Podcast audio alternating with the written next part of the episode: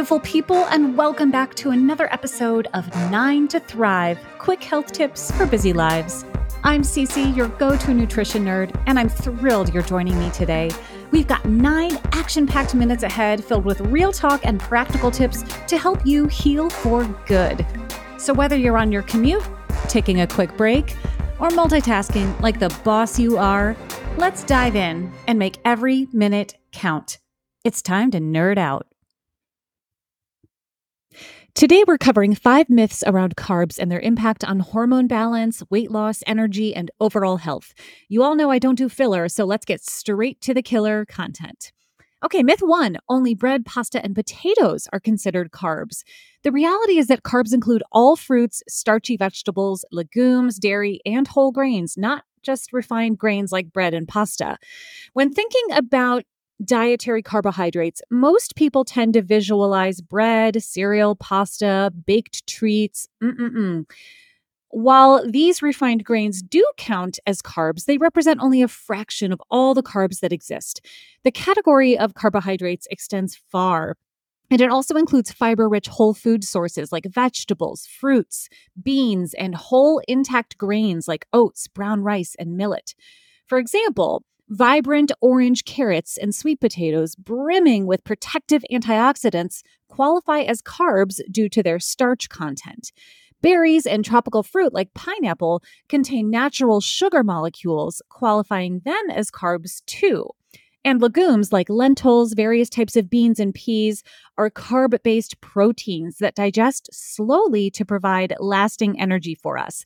Even nuts, seeds, and full fat dairy can contain traces of carbohydrates as well. Therefore, the essence of carbs refers to all foods containing high quantities of sugar and starch molecules, not just processed refined grains stripped of nutrition. In their whole food form, these carbs digest more slowly and contain a lot of beneficial compounds that support health. It's only the refined carbs in isolation and in excess that tend to pose problems for us. Myth two all carbs are unhealthy for you. Oh, okay, this one really uh, hits home for me. I used to operate under this myth for a really long time, and it actually led me to a perpetual state of hormone imbalance and being sick all the time. The reality is that whole food carbs, rich in fiber, vitamins, and minerals, are vital to hormone balance, gut health, stable energy, metabolism. Again, it's only the refined carbs in excess that are a problem. So, a lot of popular diets like keto have perpetuated the idea that all forms of carbohydrates universally provoke inflammation, weight gain, and hormone dysfunction. The thing is, though, extensive research reveals a more nuanced truth here. And the key difference lies between whole versus refined carbs. Refined grains, stripped of fiber and nutrients like white bread, sweets, and pasta, digest very quickly. Without fiber putting on the brakes, then our blood sugar spikes rapidly. And this tends to overwork our pancreas, which releases a flood of insulin, which then triggers fat storage and crashes in energy. But not all carbs behave this way. Whole food carbs keep fiber, protein, and beneficial plant compounds intact, working together to slow down the digestion process. This prevents sharp blood sugar and insulin surges. In addition, their nutrients nourish good gut flora that's been linked to reducing inflammation, balancing metabolic hormones, and optimizing fertility. For example, women with PCOS randomized to eat more veggie carbs, beans, and nuts saw improved insulin sensitivity versus those that are emphasizing meat and cheese.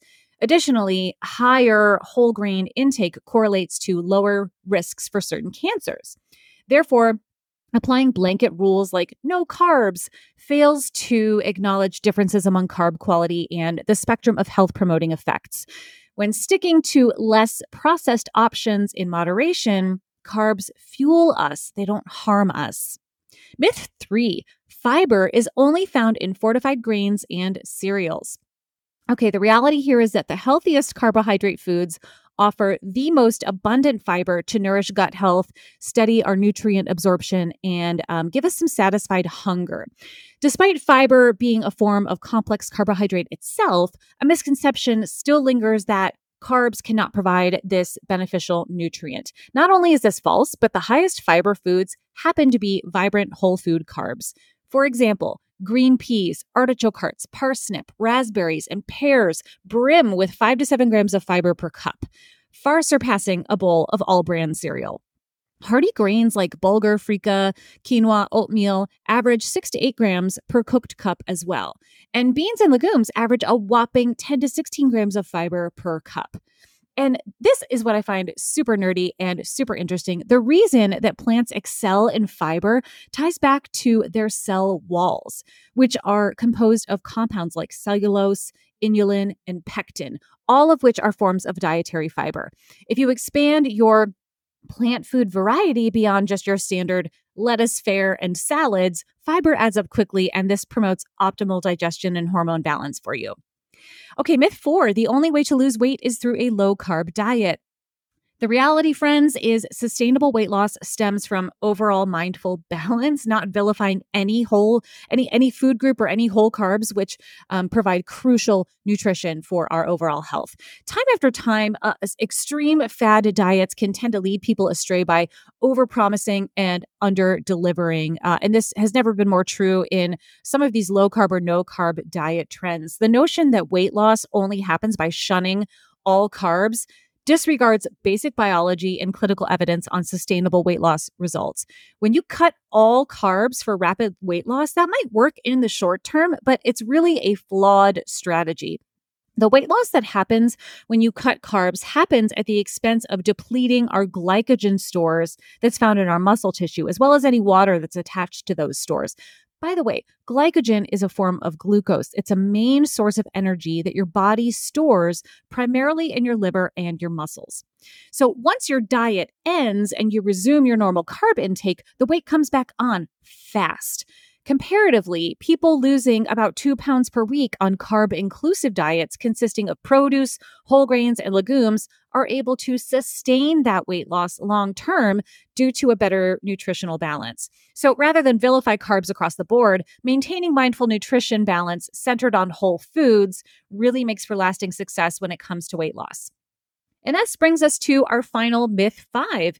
In order to manage hormone balances, uh, excuse me, hormone imbalances, you need to cut out carbs completely. This is pretty prevalent in the PCOS community. So the reality though is that eliminating whole carb groups is overly extreme and it's ineffective long term for hormone issues like PCOS infertility, thyroid dysfunction, um, as well as diabetes. So, here it's about quality over quantity. Um, so, when facing fertility challenges, uh, blood sugar irregularities, unwanted weight changes, metabolism issues, a lot of advice often pushes shunning carbs as the quick fix solution. However, research confirms long term elimination fails to resolve the root cause that's driving hormone, glucose and inflammation dysfunction for conditions like PCOS, hypothyroidism, diabetes, and endometriosis. In other words, it might give you a quick fix, but it doesn't address the root cause. Therefore, your issues are going to resume. Though um, refined flour products and sugary items might worsen your issues with these conditions, whole food carbs rich in blood sugar balancing fiber and nutrients positively influence hormones for most people. For example, pairing organic berries, non starchy veggies, and beans um, with, with healthy fats and proteins can better support stable glucose and insulin. And that's vital to reproductive health um, versus just sticking to protein and fat alone. And likewise, ample intake of complex carbs can often correct some of the vitamin and mineral deficiencies that we tend to see, especially in women who are having trouble conceiving. These, uh, I'm talking uh, vitamins and minerals like magnesium, antioxidant vitamin C, uh, and methylation supporting folate. These nutrients counteract factors that provoke conditions like PCOS, thyroid dysfunction, blood sugar imbalances, and other metabolic issues. Okay, friends, let's recap.